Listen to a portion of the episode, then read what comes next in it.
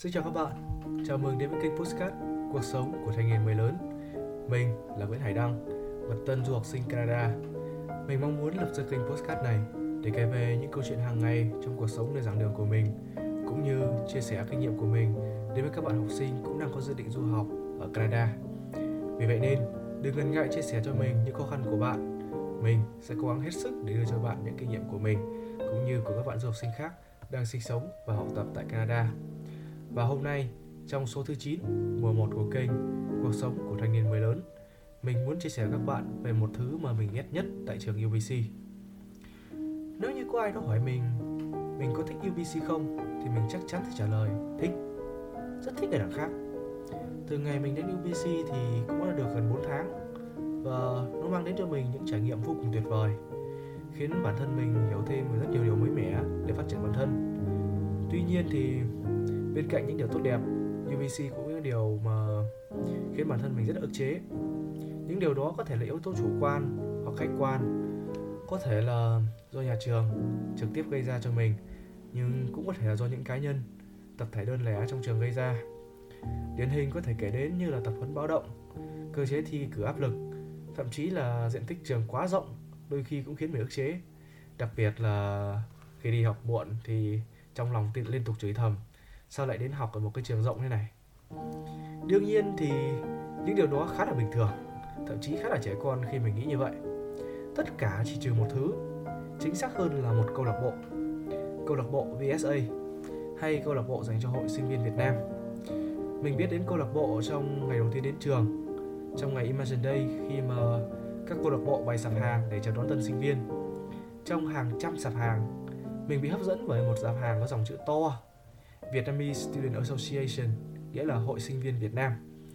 Thời điểm đó thì do mới sang mình còn bỡ ngỡ, cứ hễ nhìn thấy chữ Việt Nam là mình thấy thân thương đến lạ thường. Ngay lập tức mình chạy đến sạp hàng để chào hỏi những anh chị ở câu lạc bộ. Mình đã rất là hy vọng câu lạc bộ này sẽ là một chỗ dựa tinh thần cho mình trong những ngày đầu bỡ ngỡ tại UBC, là nơi mà mình có thể đến và gặp những đồng hương Việt Nam và những người đang chia sẻ cùng những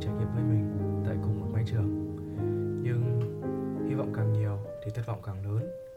Mình đã bị sốc hoàn toàn khi mình đến và chào anh chị trong hội. Thứ mình nghe được không phải câu chào hỏi tiếng việt thân thương như là chào em rất vui được gặp em. Hay em là sinh viên mới đến à? Thứ mình nhận lại là một câu tiếng anh đầy xa lạ. Hello what can I help you?